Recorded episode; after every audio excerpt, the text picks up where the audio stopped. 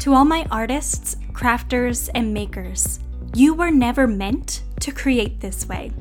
Caged by shame that whispers, you're not good enough, you're not doing enough, you will never be successful.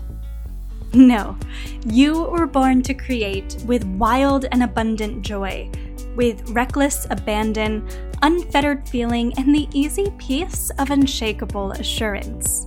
Here at Wild Making, we are reclaiming this birthright together, untaming the shit out of our art and rewilding our relationships with our creative work.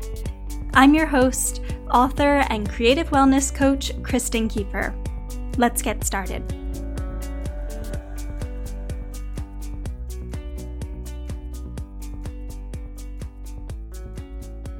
One thing that pretty much every coach on the planet and many others besides can tell you is that we as humans often have a tendency to make more of a mess inside of our lives than there even is.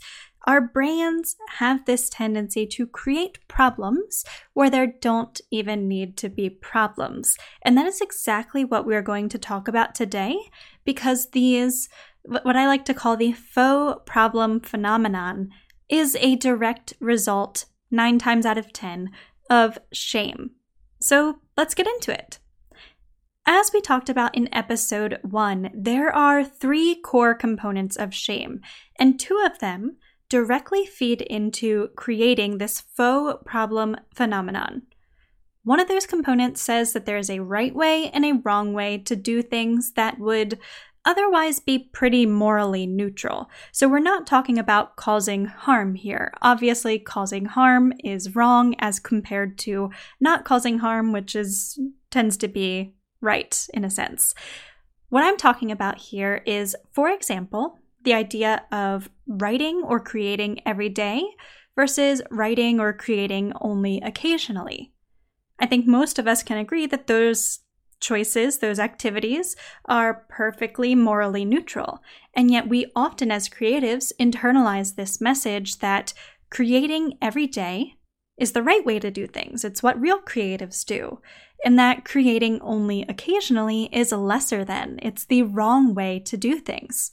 And what shame says is that if you do things the wrong way, then you are less worthy of love and acceptance. Another core component of shame is that shame pathologizes your so-called wrongness. It insists that if you are doing something the wrong way, then there must be something wrong with you, something problematic, something broken, something in need of fixing, something that you need to fix as soon as possible in order to prove that you are good enough or to be good enough to earn that love and acceptance and belonging and respect and dignity that you crave, that you otherwise do not have right now, at least in some capacity, because shame tells you that you are lesser than. What these 2 core components of shame create is what I like to call the faux problem phenomenon, which can kind of be described as the intense doubts and emotional overwhelm that accompany the belief that you are doing things wrong or that there's something wrong with you. And this heavy weight of shame often heaps a world of stress onto your plate as a creative and as a human being that can steal your joy and your drive to create. And the worst part is that none of this stress needs to exist in the first place, because in reality, in an unshamed perspective, there's no problem at all. There's nothing wrong with you at all. There's nothing to fix at all. So to better or more fully give you an understanding of what the faux problem phenomenon is, let's take a look at it in action. Here is an example for you.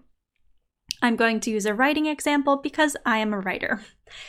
So let's say that you fell in love with writing while penning little steamy romance stories on the weekends, on your days off from work.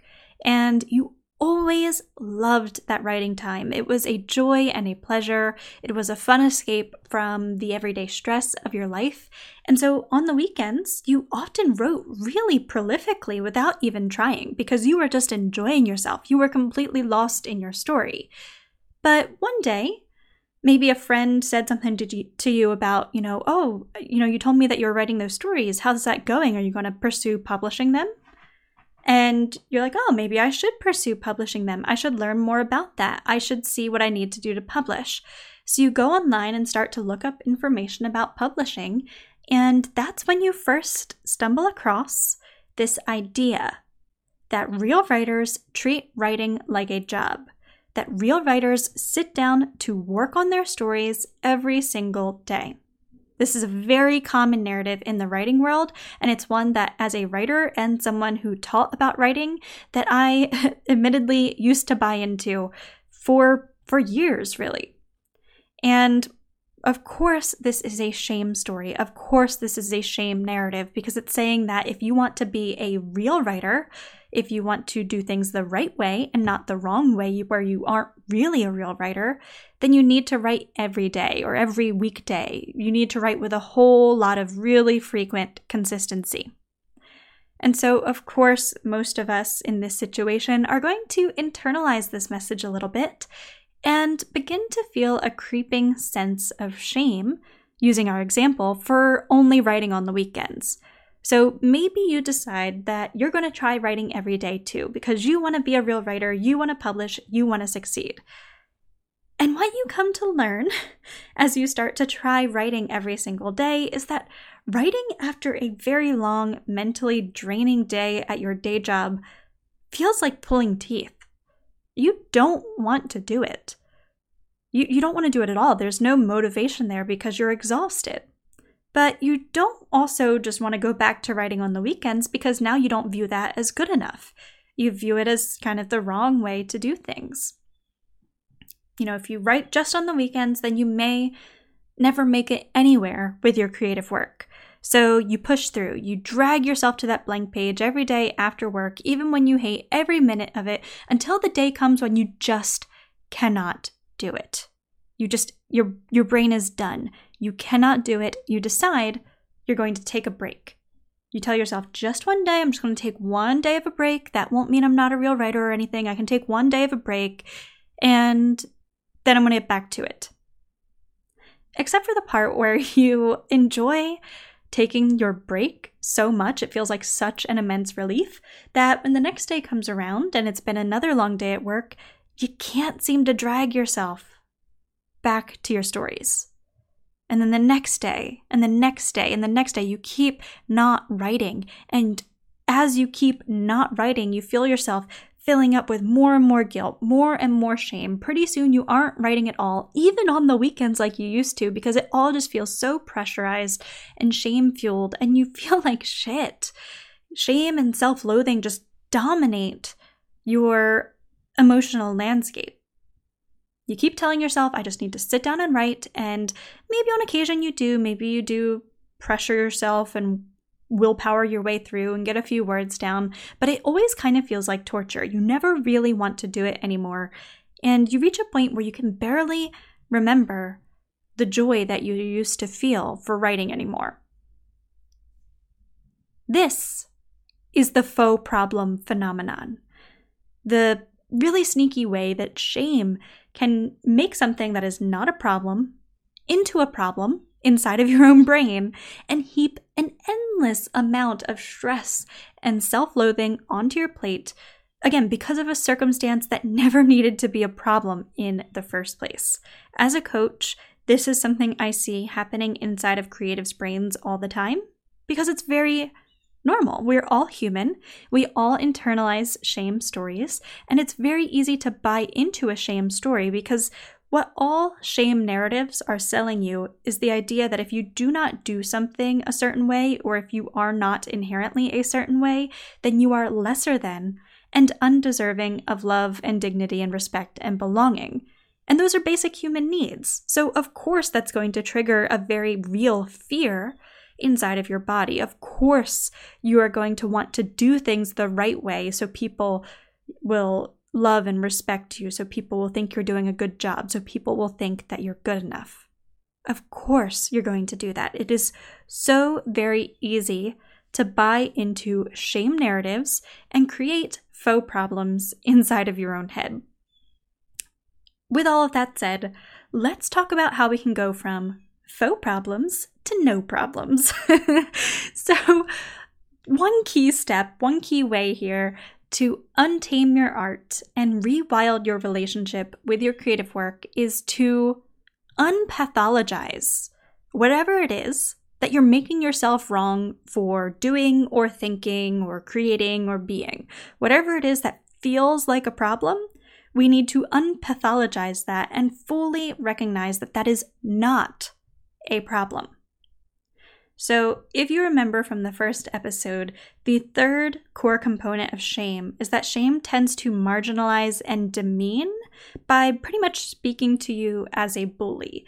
It says things like, you're the problem here, you're doing this to yourself, you're being too sensitive or too dramatic, you're being too weak, you need to stop sulking and whining, and you know, your pain, your emotional discomfort in this situation doesn't matter. Pull yourself up by your bootstraps, start showing up differently, make yourself right so that you're going to be good enough if you want any sort of love or respect, right? That's the kind of message that shame sells us and that shame tells us. Other people can say these types of things to us in the midst of a shame-fueled situation. And we can say these things to ourselves inside of our own minds. We can be this bully to ourselves. So if you have ever been trapped inside of a shame story, specifically, especially inside of your creative practice, then it's likely that you've been talking to yourself this way. You have been bullying yourself for doing things the quote-unquote wrong way and for not being quote-unquote good enough. Last episode, we talked about the skill of speaking kindly to yourself and how this can help you intercede in the midst of those kind of shame-fueled thoughts with a whole lot of love and compassion for yourself. And being able to do this, practicing this skill of speaking kindly to yourself is key. It's really key to unshaming because shame cannot survive. It cannot exist anymore in the presence of a loving witness. Shame looks at your pain and tells you that it's a problem and you're a problem, or maybe that it doesn't even exist at all and you're making it all up in your head and blah, blah, blah. Shame takes your emotional pain and demeans it, marginalizes it, oppresses it. So the opposite of that is taking your pain in the midst of a situation and loving it, seeing it, embracing it, recognizing it, accepting it. And you can be this sort of loving witness for yourself. You can look at the things that have felt like problems inside of your creative practice that actually do not need to be problems, and you can heap a whole lot of love and acceptance onto them. But speaking kindly to yourself in this way can be difficult without kind of context, without an understanding of why you're showing up in ways or why you have these kind of faux problems in the first place. So let's do a little activity here, okay? Pinpoint for me, if you will, an area of shame inside of your creative practice. Something that for you feels like a problem that maybe doesn't have to be. Once you have that thing in mind, it could be, for example, procrastination. Maybe you've been procrastinating your creative work a lot. Maybe you've been writing less frequently or less consistently as you'd like. Maybe you've got a bunch of doubts that you're frustrated that you have. Maybe, you know, those sorts of things, something of that nature. Even if it feels like a real problem and you can't really see how it might be a faux problem, still work with me here. Let's go through this activity. So once you have that problem in mind, I want you to ask yourself, what have I been making this problem mean about me? So what is the shame story you're telling yourself here? How are you pathologizing this? What is your diagnosis here? So maybe you're telling yourself that you're lazy, that you completely lack a work ethic, that you're not original enough or not creative enough, that you're not talented enough. A lot of those enough words are going to come into play here. And maybe you're telling yourself that you're never going to succeed. No one's ever going to love your work, that if you try to become an artist, you're just going to be a starving artist. You're going to have to hang your head and go ask a family member for financial help because you're not going to cut it. Like, what There's could be a million things here, but what are you making this problem mean about you? And then the second question I want you to ask yourself, and this is a bit of a tricky one. Sometimes we need other people to help us discover the answer to this question, which is, this is a lot of what I do as a creative coach. But what is the seed of beauty or intelligence or possibility in this problem? Another way that I like to ask this question is, what could be good about this behavior that you don't like? What could be good about this doubt that you have? Or how is this behavior or this doubt serving you? There are different ways we can kind of frame this question, but let me go ahead and give you some answers to this question so you can start to get an idea of what I'm talking about. So a really big example that I use all the time is procrastination. So many creatives procrastinate their creative work because more often than not, procrastination is an instinctual defense mechanism that your body employs. It encourages you to procrastinate as a way of trying to protect you from some sort of threat it has sensed, it has perceived inside of your creative practice. Usually this threat boils down to some form of the fear of criticism or judgment or rejection.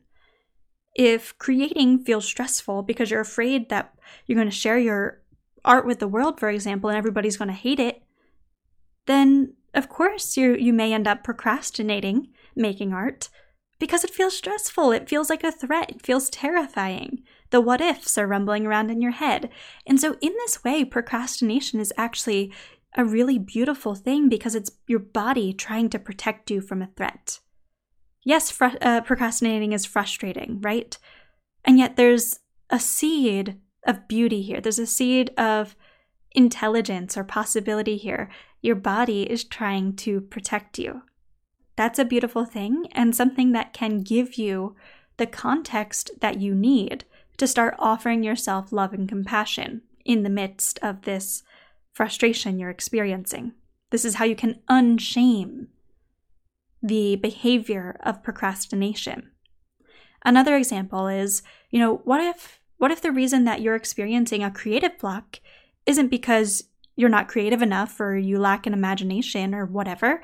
Maybe the reason you're experiencing this block is because you are burned out. You've been working on your work and there's a lot of other stuff going on in your life and you're just completely burned out and in desperate need of rest.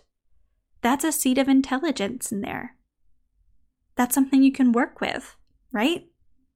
Maybe creating less frequently is actually the thing that would allow you to spend more time with your kids while they're young. That's a seed of beauty.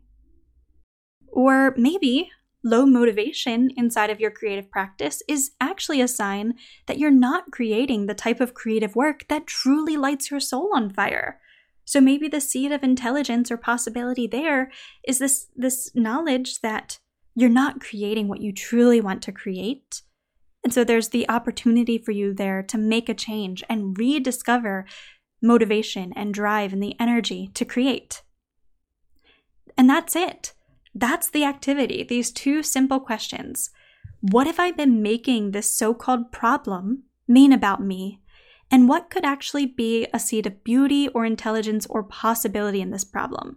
What could be good about this problem? How could this problem actually be serving me? What could this problem actually be trying to tell me? Because when we dig into why we're doing what we're doing in the first place, when we dig into why this faux problem exists in the first place, why we're unhappy with it in the first place, what we actually discover is our humanity. Something about us that makes us human. We need rest. We need to feel safe.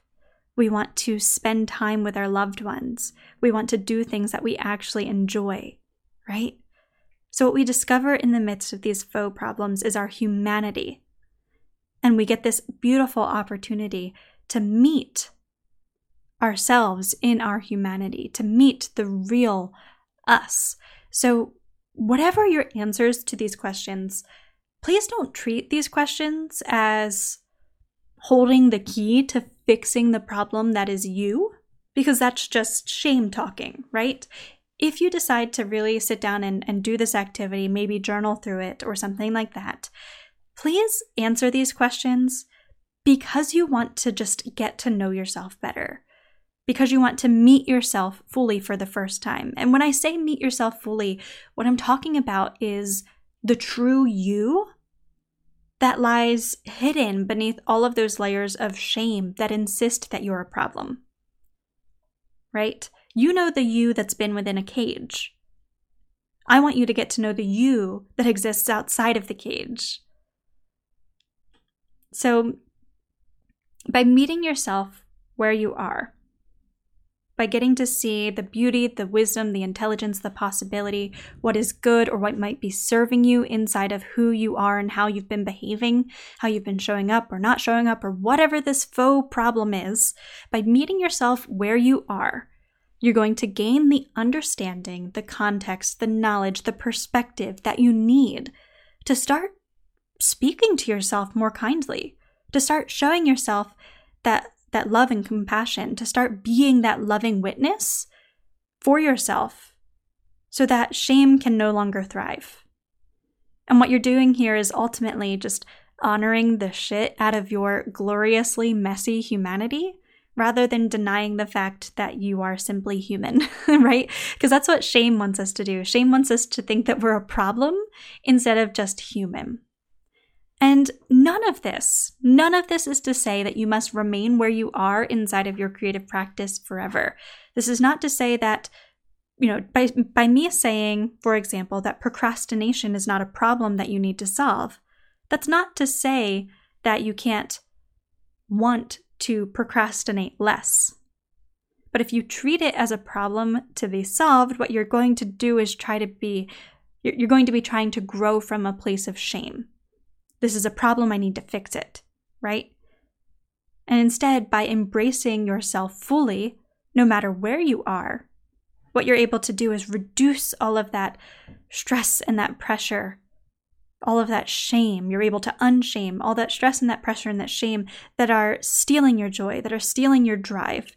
And you're able to see the real you for the first time and ask yourself, what do I want? What am I motivated to do right now? How do I want to grow because I love myself and I want to see myself thrive rather than because I feel like I am lesser than and a problem to be fixed?